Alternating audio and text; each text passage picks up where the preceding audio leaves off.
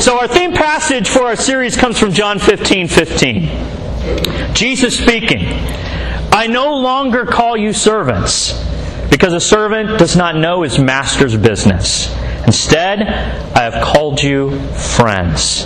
For everything I have learned from my Father, I have made known to you. Jesus wants more than fellowship. He wants friendship. Friendship with you and friendship with each other. And so last week we defined what is biblical friendship. We looked at the origin. And how did that begin? And what's the purpose of it? Is to be Christ centered and ultimately to reflect the image of God. It's something we can't do alone. We need great relationships. But as we learn how to build these biblical friendships, we also need to understand and avoid the substitutes. As you know, uh, our world loves to come up with substitutes. You should just be real sugar. And, you know, the substitutes, there always seems to be a slant of why it's better. And yet, in the end, it usually isn't. Usually kills you quicker. I'll rather just get a little fatter with the real sugar. You know what I'm saying? But in the same way, I think in our relationship, because of the fall of man, because of what took place in Genesis, Satan is providing us with substitutes that at the moment seem great, but in the end will kill, kill us quicker. What are these substitute relationships? We're going to look at them today. Yes, I'm going to say it. Social media friendships. Specialized friendships.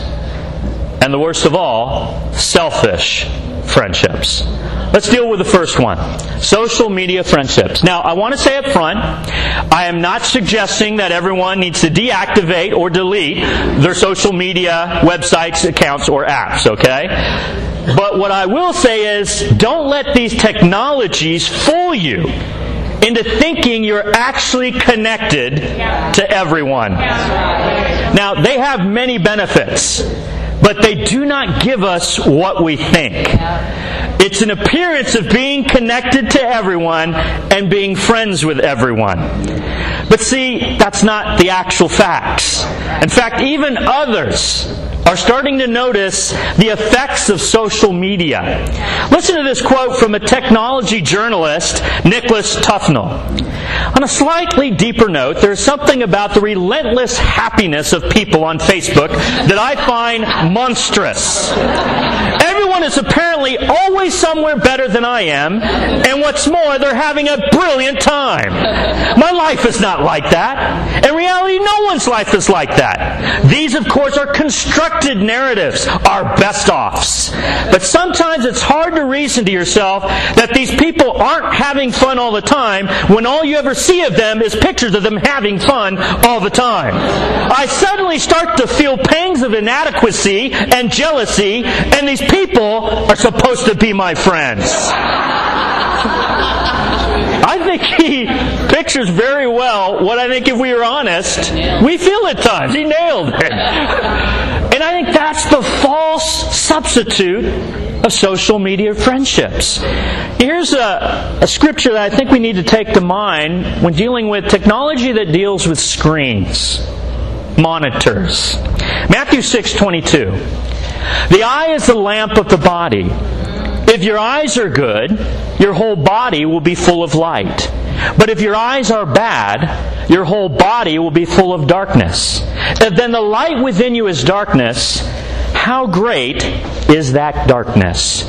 What is the eye looking at today most in society? I like this quote. Pixels instead of people take center stage for the average American family. As great as it is to be able to catch up with long lost friends or family that live far away, and that's what I do think is great about some social media, it will never, ever replace seeing face to face where you can see, feel, connect, even touch if needed. You can't do that with social media. It's a substitute. And it gives us this false impression that we have a lot of friends. Really? What are they saying that they don't put on that blog? That they don't put on that post? Is it the real them? Is it the real you? God sees the real everything. Maybe that's why Jesus didn't come in our century. He didn't want people to see a pixel Jesus. He wanted to see a real Jesus. Social media friendships are willing to sacrifice intimacy and vulnerability for the illusion of companionship. Don't settle for that substitute. That leads to the second one specialized friendships. What are they? These are friendships where you're content to reduce a relationship down to a common activity or interest. Like most things, we tend to compartmentalize not only our lives, but even our friendships. And these are usually broken into two types. The first one, stage of life. Right? This is where you simply surround yourself with people who are at a similar point in life. Students with students, singles with singles, married with marrieds. Let's break that one down. Young marrieds with young marrieds, marrieds with teens, marrieds with teens, marrieds with preteens with marrieds with preteens. You, you can break it down and compartmentalize however you want to, and that's what happens. And that becomes the basis for a specialized friendship. And it's great to have peer relationships, but there's a problem with peer relationships. How do you ever actually mature? If you're always with the same place in life, how do you grow? How, how are you challenged? See, when we settle for specialized friendships based off simply a stage of life, we're missing out on all the incredible opportunity that a person from a different stage of life, a different background, a different experience can help mold us and mature us, and vice versa. How different our service would be if we were all just the same stage of life. I've been in a few of those churches in my upbringing. They're very weird. It's very strange. You feel out of place. I don't feel out of place here, and it doesn't matter what age you are, what background, what race. It's awesome. Amen. So, where's our friendships? Are they specialized? The second one is common interest. This is where we section ourselves off according to a shared interest, hobby, or even an area of ministry.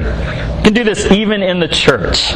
Now, for many of us, we have a shared interest of Jesus.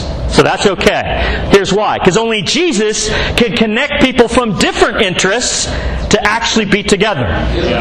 That's the difference. Only Jesus can connect us. But if our friendships are only based on common interest, then you're only going to be able to save people of common interest. And aren't we supposed to make disciples of all nations? Of all backgrounds? Of all interests? The experiences and interests of others can help you become a better person. My wife and I are not exactly alike. We have different interests. But her interests rub off on me, and my interests rub off on her, and we're better both because of it. Are our friendships only based on common interest? Then you're settling for a substitute not a truly genuine friendship that God wants us to have. Amen? The last one selfish friendships. These seek friendships purely for what can be gained for the all important me. Here's some of the things, the motives that are behind a selfish friendship. I want someone that feeds my desire to be flattered and complimented. Is that why you have a friendship? I want someone who gives me status or raises my public profile. We see this in schools, especially, or even in the workplace. Or how about this one? I want someone that condones my inappropriate behavior. That's a selfish friendship. And I could go on and on, and you probably have something you could offer to me that the only point you have this friendship is what you can get out of it, not what you give. That has got to be the worst of the substitute relationships. Because a true biblical friendship is Christ centered, and definitely self centered is the opposite. We need to kill ourselves, deny ourselves, crucify ourselves if we're going to have real relationships. Look at this passage in Philippians 2. How would this address this selfish friendship? Verse 1 Therefore, if you have any encouragement from being united with Christ, give any comfort from his love if any common sharing in the Spirit, of any tenderness and compassion. And I think it's interesting you propose it if. Because it doesn't matter the facts if you don't believe it.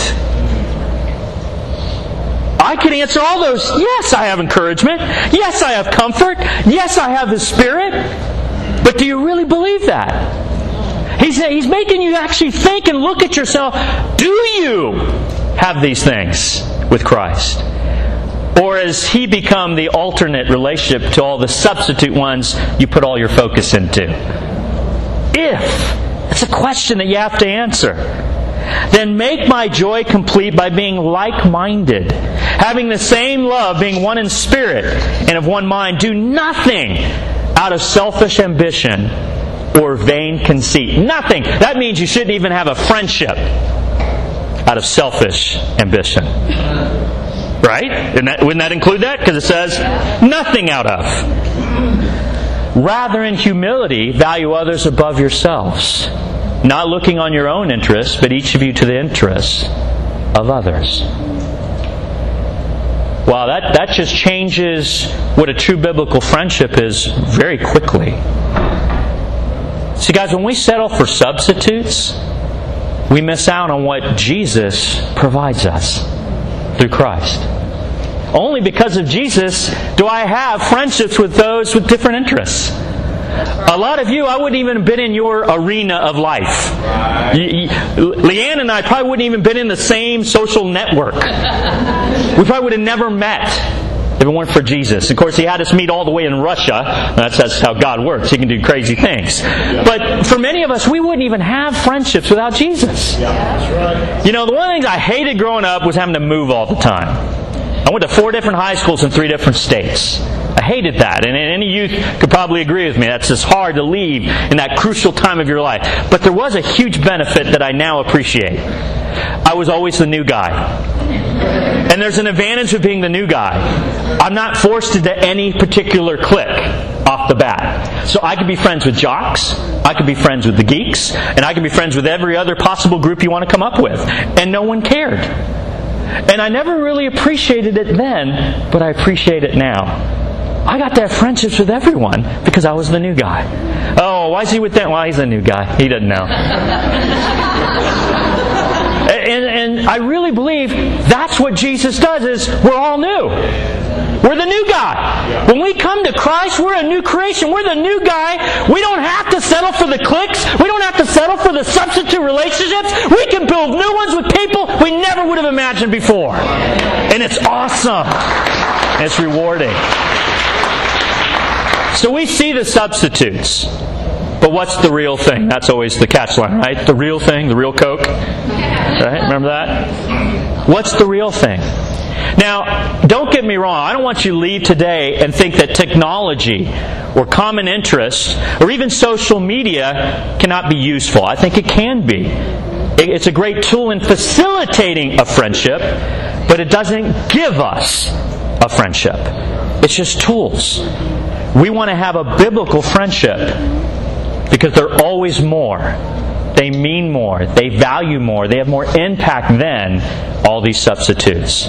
So I want to close with a passage I believe shows us the real thing. Do you want to hear it? It's actually the very first verse I read when I came to the church. And I'll never forget it. It's a simple one, and yet there's so much to it.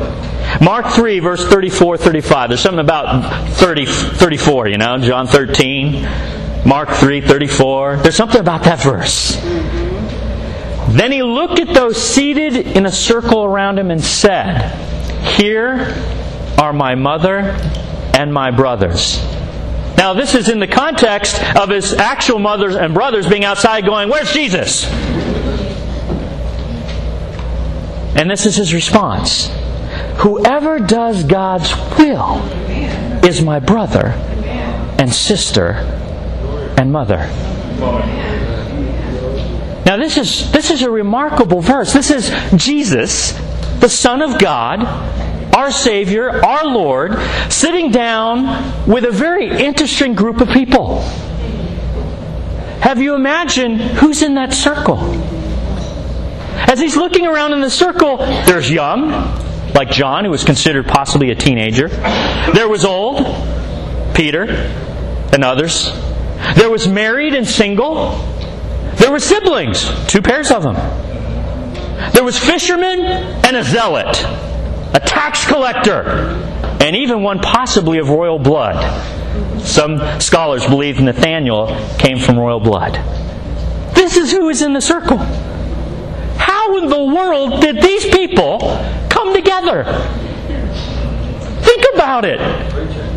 Especially if the zealot and tax collector were sitting next to each other. Maybe that's why he had so many fishermen, because he had to put those in between them. Let's put a few fishermen. The smell alone will keep them away. You know, I, I don't know, but you got to imagine a zealot whose basic idea is a tax collector is a traitor, should be killed. And here they are in the circle old, young, different interests, different experiences, different ages. This is the beauty of biblical friendship. This is what Jesus created. He says, guys, yes, I have family. We all have other relationships we're part of. Some good, some bad, and everything in between. But Jesus says, no, when you're with me, we're family. He takes it to even another level. Not only are you no longer my servant, not only are you no longer my friend, you are my family. That's what he wants. Amen. And he put it in a circle. There's no hierarchy. Right? It's not a rectangle. It's not the Lord's Supper, you know, where you see him in the middle and everyone to the side. This is a circle. He put himself equal with them in that circle. He considered them above himself, even though he is above all. What about us? Who is in our circle? Is it if it's if it's all fishermen and you're a fisherman, you're not building as Jesus did. If it's all married, then you're not building as Jesus did. If it's all single, then you're not building as Jesus did. If you put any common thing, if that's the only thing in that circle, you're not building it like Jesus. We need each other. We need each other in our lives. It's going to be sad to have the campus not here. So you need to invite them back for dinner. Right? That'd help you out, right? You cool with that? Because I tell you, I got to go visit the campus this midweek, and they always get nervous when I show up at a campus midweek. They think, "Uh oh, who's getting, who's in trouble?" There was no one in trouble. I just coming. I am technically a student. I can be part of the campus ministry. Okay. And to show them that, hey, I can be an older student, but if you're, you know, in your 40s and you're still in campus since when you started at 18, something's wrong, okay? I, I took a break and came back, so it's a little different. But it was so cool being with them. Amen. See how many friends they brought out. Getting to meet their friends. And, you know, I tell you, you want to know what's going on in society? Talk to the teens in campus. They have a much better idea. And they could help us connect with the lost that are around us. Amen. But, you know, in the same way, youth, you don't know everything. You think you do. And you can go ahead and think that because at some point you realize you don't. I don't have to force it on you. It's just going to happen. But there's things you could avoid if you got with one of the older members here and you asked about their experiences good, bad, and everything in between. You know, most of the wisdom that people credit me with are my mistakes. Oh, you're so wise. No, I just made a lot of mistakes. That's where I got the wisdom from. But how much better if we could gain that wisdom before we make the mistakes?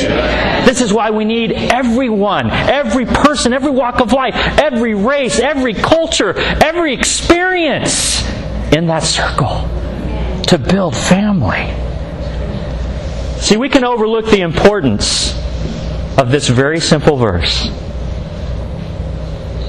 Don't settle for substitutes. What's missing in your circle? Is there a particular race not represented? I'm just getting real. Particular gender? Particular background or particular amount in their bank account? And what is the reason they're not in your circle? There should be no reason. It doesn't matter who's walking on this earth. If they're breathing, they should be able to eventually be in that circle. And, and if they're not, it's our problem. Jesus looked at them in a circle and said, Here's my family. Here's my friends. I wouldn't be here today if, if, it weren't for the different people God has put in and taken out of that circle throughout the many years I've been a disciple. But then I start thinking not only that is, what did I contribute to someone's circle? I can see the ones who contributed to my circle, but was I in someone's circle and would they say I contributed? Wow, that's a sobering question. I think there's some that would and there's some that wouldn't. And I got to learn from both of those experiences. But this is what God wants to build. There was such an incredible opportunity for the followers of Jesus to build and benefit from friendships with people that they never would have right. if they had settled for substitutes. We got to make a decision. If we're going to build biblical friendships, we got to build it like Jesus.